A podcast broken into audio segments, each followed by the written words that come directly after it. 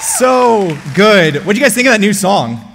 Oh, we've been playing that on Wednesday nights lately, and it just like the kids go nuts for it. It is insane to watch Fuse worship to that song. It is it's worth seeing for sure. Uh, well, my name is Derek Blewett. I am privileged enough to help lead our students and our young adults here at Genesis Metro, and I am so thankful and so excited to be with you guys this morning. Uh, Pastor Tim really wanted to be on this stage today, and he did everything he possibly could to be up here, uh, but his back just would not let him. And so, please, please be in prayer for your pastor this week. Uh, please be in prayer over the Borns as they navigate that, and because we need we need full strength PT. I think we really need full strength Pastor Tim back on this stage. And so this morning, I kind of wanted to go over a, a passage of scripture that really means a lot to me and my faith. But I wanted to start by asking a simple question of when was the last time you asked for directions? Like is, is, is kind of a daily occurrence almost right? Maybe it's a person maybe it's a gps but i think it's it's almost difficult or like almost impossible these days for some reason for us to go even to like target without asking for directions right? Like i i almost see it as a challenge where i'm like i don't want to use maps or like anything to go somewhere. I wanted to see if i can figure it out. Um, but i think sometimes it, it really matters who you ask for directions right like, has anyone ever asked some, like, and gotten the wrong directions before? Whew, man, the stories I could tell about some of my friends and getting the wrong directions and ending up almost shot in the middle of nowhere, Oklahoma. But, uh, um, but I think sometimes when we look and we, we're asking for these directions or we're asking for help, it really matters who we listen to. And so I wanted to start this morning with a, with a clip from this show. You might have heard of it before. It's called The Office. Um, and two of the main characters, they are in the middle of driving somewhere. And this is like, I don't know, 2004, 2005. And so way back in like the stone age of like technology. Um, but they have a GPS and things maybe go a little awry. So let's watch this clip together. Make a right turn. Wait, wait, wait, wait, wait.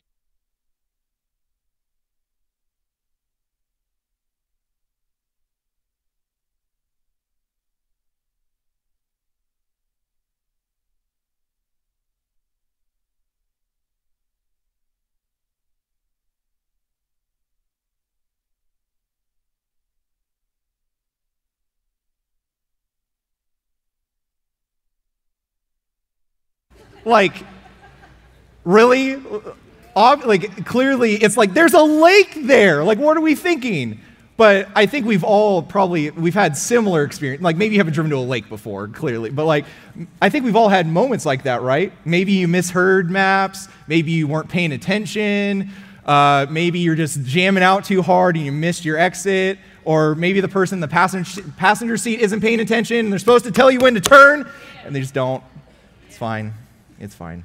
But I think no matter what, we see just how important it is that we're listening to the right voice in life, that we're listening to the right word. And so this morning, we're going to look at a passage in Luke chapter 5. Uh, Luke chapter 5, it it's all starts with, with Jesus. He, it, it, starts with him preaching this sermon where he actually has to go out into a boat and like go off from shore a little bit just to preach to how big this crowd is. And it's kind of amazing to see how he like life hacked a way around having a microphone back then. But he goes out on his boat and he preaches this sermon, and we're going to pick up and we're going to see just how important God's word can be in our life. And so we're going to pick up in Luke chapter 4, verse 5. It says that when Jesus had finished speaking, he said to Simon, Put out into deep water and let down your nets for a catch. Master, Simon replied, We've worked hard all night long and caught nothing. But at your word, I'll let down the nets. At your word, I will let down the nets. See, this Simon is, is, this, is actually, uh, his name is Simon Peter. He goes by Peter later on. This is the same Peter that Pastor Tim preached about last week. This is the same Peter that ends up denying Jesus three times. This is the same Peter who ends up being restored and ends up leading the disciples after Jesus' resurrection. The same one upon whom the foundation of the church that we are now blessed in to be a part of today is built upon. The same Peter, his story starts by listening to the right word.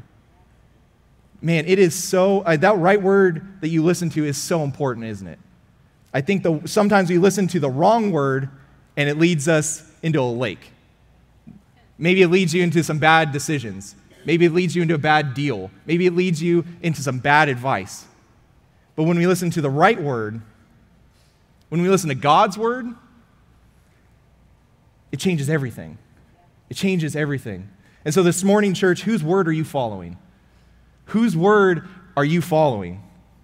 See, we face decisions every single day, right? Uh, there's something that said that we, I think in a year, we make uh, about 30,000 decisions, or it's in like a week or something. It's, we face so many decisions every single day, every single minute, every single hour that may have some importance, they may not, but no matter what, we face all these decisions all the time. And it's no different than when we interact with God. See, Peter sees Jesus and he decides that this word that he's been following doesn't compare to the word that Jesus is offering. And we have that same decision to make. We have that same decision to make in our life because we're all following someone or something, aren't we? Maybe for you, it's a sports team. Maybe it's a celebrity. Maybe it's a tech mogul. Maybe it's, it's a band. There's, there's all these people that have influence in our lives.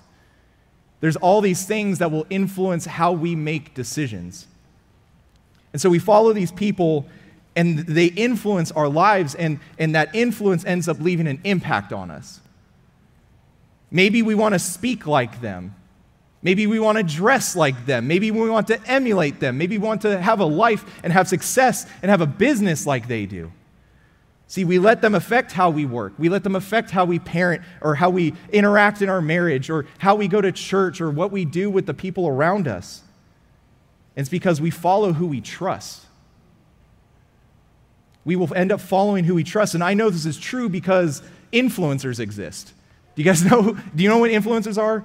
Like this is, if you've ever been on social media, you've seen an influencer before. Uh, their entire existence is made up of basically trying to sell us products um, by acting like real people. they literally, it's just like, hey, like I'm Derek, I love G Fuel, and you should too. Like use my code. Like it's not real, but for some reason, we see these people advertising these products and they kind of look like us. Their lives kind of look like ours. And so now all of a sudden we're like, well, maybe I can trust them because they seem like a real person. So maybe I should like G Fuel. Like, yeah, maybe I should buy that thing. Maybe I should buy that shirt, like, or those shoes, or whatever it may be. And it's to the point now where that industry is worth tens of billions of dollars every year. The fact is that we follow who we trust. We follow who we trust, and they, we all have these influences in our lives. And so, what influence is winning today? What influence is leading you today? Is it God? Is His word helping to guide the decisions in your life? Is it making an impact every single day and on you and the people around you? See, because Jesus, His word, doesn't want to leave you where it found you. Jesus doesn't want to leave you in the shallow end. He's calling you out into the deep. He's calling us to more. He didn't leave Peter in the shallow water where he found him. He asked him to push out into something greater, into a story worth telling. And see, Jesus gets into their boat, and all of a sudden, Peter and his partners, they go off and they fish again. And just imagine and just empathize with Peter for a minute. All night he's been fishing and he caught nothing. Can you imagine that, that, that disappointment? He's probably tired, he's probably hungry. It's just been one of those nights. And yet, because the right word came along, he was willing to push past his limits and to find something greater. And then, because of that, all of a sudden, they start pulling up a catch that is bigger than they could even possibly imagine. Their boat is ready to capsize, their nets are starting to tear. Like they're not just like, oh, it was a good day. It was like, no, they're like fish moguls now. Like they are they're rolling in that sushi money now. It's like they could literally open up like a chain of restaurants. They could they might as well have called them like Red Lobster or something. Like it was that big of a business all of a sudden. But instead of focusing on their best day, instead of focusing on the fish that they pulled in, they focused on the one who led them to the fish. And so we pick up the story again in Luke uh, chapter 5, verse 8. And it says, When Simon Peter saw this, he fell at Jesus' knees and said, Go away from me, because I am a sinful man, Lord. for he and all those with him were amazed at the catch of fish they took. And so were James and John, Zebedee's sons, who were Simon's partners. Don't be afraid, Jesus told Simon. From now on, you will be catching people. Then they brought the boats to land, left everything, and followed him. Left everything and followed him.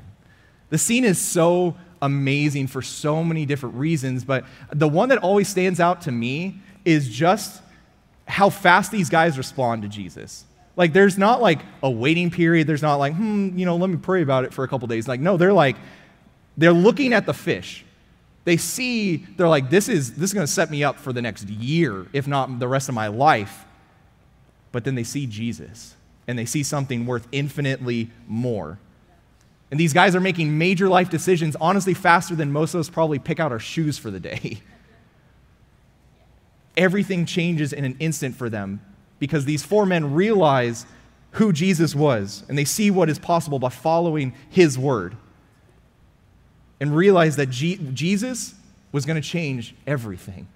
He was going to change everything. That Jesus took their unproductive boats and made them overflow. He took their empty nets and filled them to bursting. He took worn out, discouraged, and downtrodden fishermen and he made them into icons and so, at his word, they would make the biggest decisions of their lives. See, making hard decisions like this often comes down to what we value most.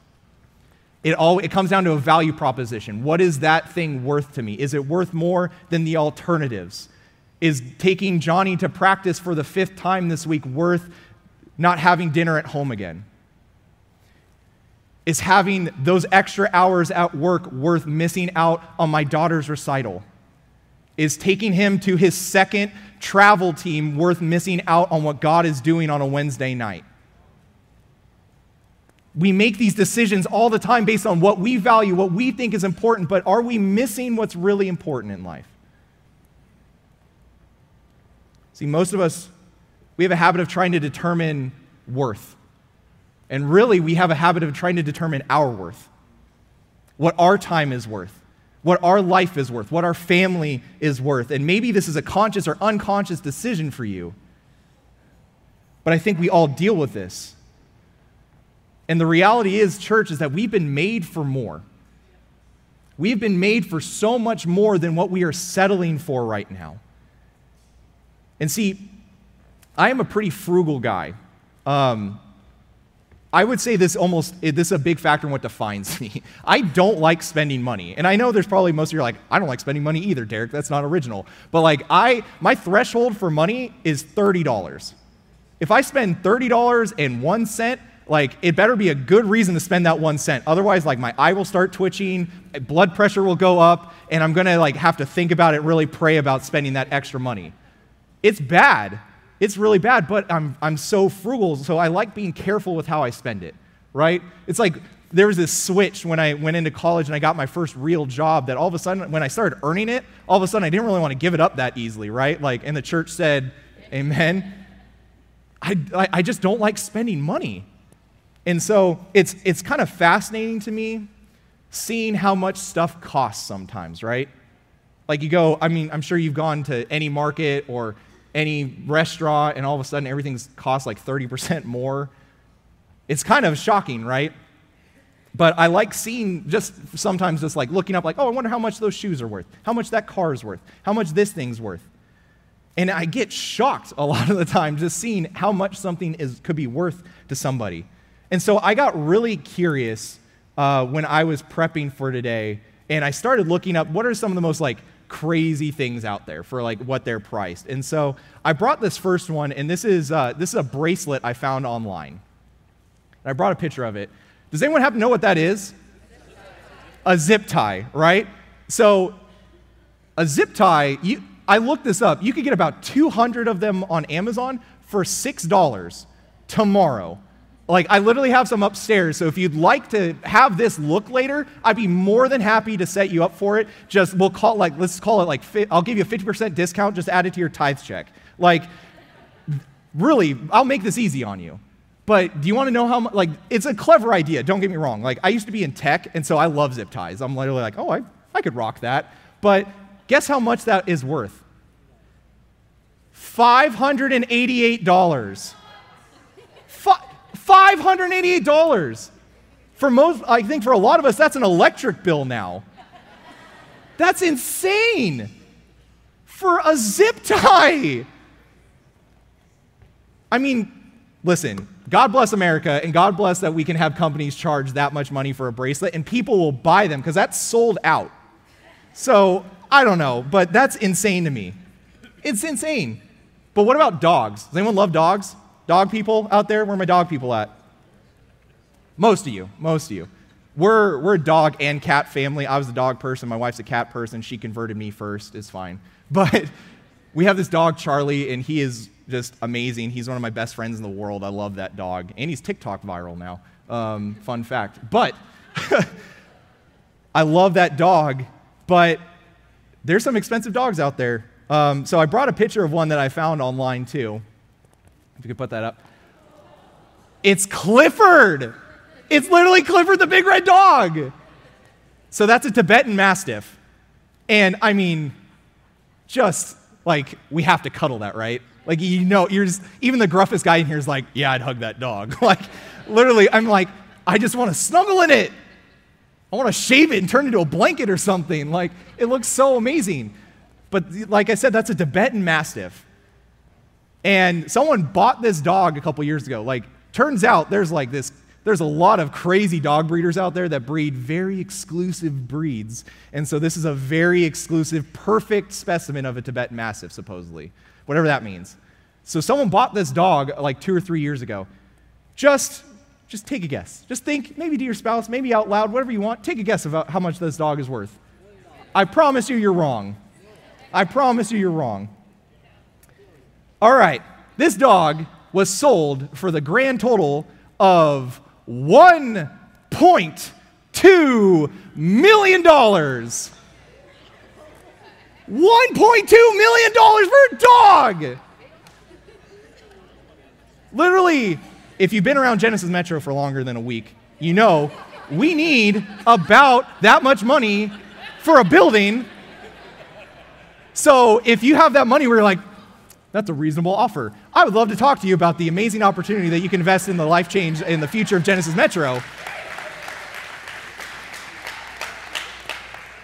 Listen, beautiful dog. No way.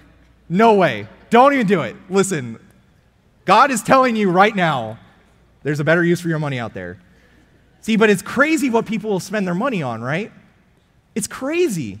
See, but see, whoever bought that dog or those bracelets, they spent that money on those things because someone told them that's what that's worth. Man, have you ever, have you ever really thought about that question before? What are these things worth to me? Or even more, have you ever thought about what, what people say that you're worth? Have you ever thought what you're worth to that company? Worth to that neighborhood? Worth to those friends? See, I think in our culture, we are constantly told what our value is. If we don't have that car, if we don't live in that neighborhood, if our kids don't go to that school, if I have that office, if I don't close this deal, all of a sudden our worth is diminished in comparison to the people that do have those things. We are constantly judging ourselves based on things and based on situations. And we are so quick to reduce our self worth because of what other people say or think or do to us. And yet we chase after these things. Like it's almost Stockholm syndrome, where we're, we're literally constantly dragged down by these things in life, and yet we want them even more.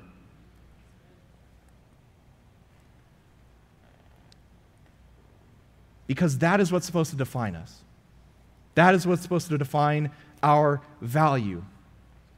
Can you imagine how much that would hurt to constantly think your value changes based on your circumstances and your stuff? Church, I don't know if anyone has told you this before. I don't know if your parents told you this. I don't know if that, that teacher, that coach told you this when you were a kid. And so I want to I want to be clear with this and I want to tell you very clearly you have been made for more than that. Your life is so much more valuable than the car you drive, the house you live in, the job you have. Your value is not tied to those things. Your worth is not defined by any person. Your worth is not determined by the word of some other man. Your worth has been determined by God from the very beginning of all creation. See, God's word says that if I care for birds, and the few students in the room know I hate birds. They're worthless. They're, but if he cares for birds, if he cares for grass, how much more will he care for the children that he's handcrafted? God's word says that you're worth trading his beauty for your ashes. God's word says that nothing in heaven or on earth can separate you or exempt you from his love. You've been made for more of all the things that God created. I mean, think about it. Read Genesis 1, like, he created a lot of crazy stuff in a couple days. Like, a lot of stuff. But he, all the galaxies and the stars, and even like zip tie bracelets and million dollar dogs. of all the things God's created in this world, the one thing that he said was very good was you. And you, and you, and all of us. Humanity is what matters most to God. Your life, your story, and your eternity is what matters to God. And yet, why are we settling for less than God's best in our life? You've been made for more than that. And so these disciples saw this firsthand in this moment. They saw what Jesus could do, they saw that they could find a fortune in the shallow water. But out in the deep with Jesus, they found their story. They found their salvation. They found who they were meant to be. See, Jesus walked up and he saw these guys, they were good at catching fish. But he also saw that they were made for more than that. And so he showed them that what they were settling for wasn't going to be good enough any longer. They might catch fish and they might catch more than they could possibly do it with. They might be able to tur- create a business empire out of one day's catch, but it would never be worth the souls that they could catch for the kingdom. And so this morning, church, what are you catching? What are you catching? See, we're all busy, right? Like, you live in Frisco, we are experts at being busy, right? It's literally like if I have an hour of free time, I must fill it. Like it's like free time and relaxation are like a curse word around here for some reason. Like it, I don't know what it is about this culture, but like I'm from California, like all we do is relax. Like that's we we we barely work. but here it's like every second of every day we have to be doing stuff all the time. And so we go throughout our days stressed out and worn down because we're filling it all with, with all this stuff to the point where our natural reaction when, we, when someone asks you, like, hey, how are you doing? You're like, oh, I'm good. Well, I've been real busy. I catch myself saying this all the time. Like, that's not a state of being.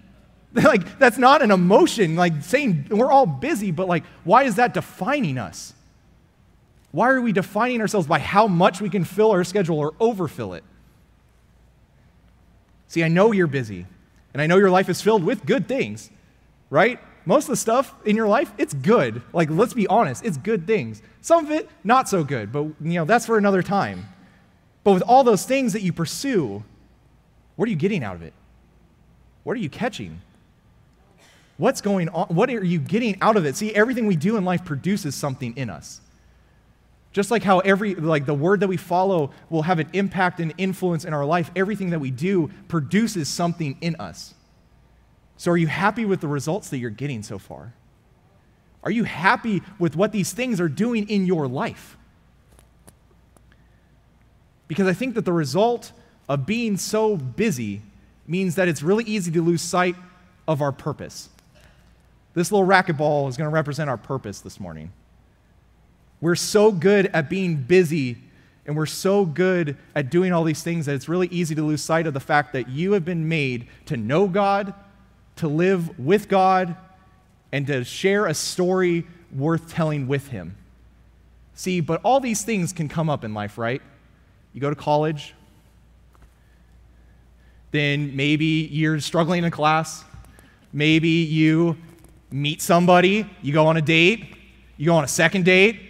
Now people are saying ring before spring, like where when you get engaged, and you're like, I don't have the money for a ring. How am I going to do this? And then you find the money for a ring, and then you get married, and you meet your in-laws, and you're like, oh my gosh, like they're terrible, and like now we have to find someplace to live, and now everything is two thousand dollars to go to the grocery store, and it's like all of a sudden it's like everything is going on, and you don't know what to do, and now your bills are piling up, and you're left with all this stuff, and you're like, I don't, where where am I? The fact of the matter is that all these distractions come up in our life and we lose sight of that one purpose and we realize at the end of the day, this is all that really matters. This is all that really matters. Man, what do you need to let go of to pick up what God has for you this morning? See, I bet when I was going through that, you already thought of like one thing that probably fit that category, right? You're like, well, I, don't, maybe I don't need to do that. Maybe you thought of 10 things. Maybe some of them are bad, but a lot of them are probably good, right? Maybe it's not a bad thing, but it's taking up time. The one resource that you can't get more of. And that time could be spent on something better if you would let it. Man, are those good things worth keeping you and your family away from God things? Are they worth keeping you away and your family away and your kids away and future generations away from your purpose? Because I promise you that one more practice, one more meeting, one more thing is not going to help you get to your calling. What do you need to let go of today to pick up what God has for you? See, if we want to change what we're catching, church, we need to change what we're pursuing. We need to stop settling in life. And I'm not telling you to stop going after these good things in life. I'm telling you that maybe God has something better for you. Man, how much better could your life be if you stopped settling for empty nets and you started following Jesus into the deep? See, church, most of the stuff we do and pursue, it's not bad. I played travel ball when I was a kid. It's not bad. I did extracurriculars as a kid. It wasn't bad. It didn't, didn't mess me up, didn't stop me from getting to where God wanted me to be.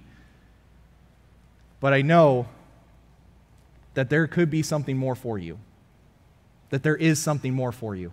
And what if all your stuff could be used for a greater purpose? Your talents, your treasure, your passion deserve to be part of the story that God is calling you to, but it's waiting for you in the deep. It's waiting for you out there. See, church, we've been made for more. You've been made for more than all the stuff that you're being distracted by. Your life, your family, your story has been made for more. But if we want to see all that God has for us, we need to decide that His worth is worth following above all else. Church, let me pray for you. Father, thank you that no matter what in life, that your word will always lead us on the right path. That you have not left us to wander, you have not left us to question, you have not left us to just try and figure it out on our own, but you've given us the word that we need to go where you are calling us, God. And I pray for my brothers and sisters in here that maybe have become distracted maybe all of a sudden these things are in life and they're piling up and they're pulling you away from what really matters. God, I pray that they would have the courage to realize that their life is worth more. Their story was made for more. And that if they would trust you with their time, if they would trust you with your treasure, if they would trust you with everything in their life, they would see the story that they've been made to live and their, their family and their children's family and generations to come will be blessed by their decision. We love you. It's in your name we pray. Amen.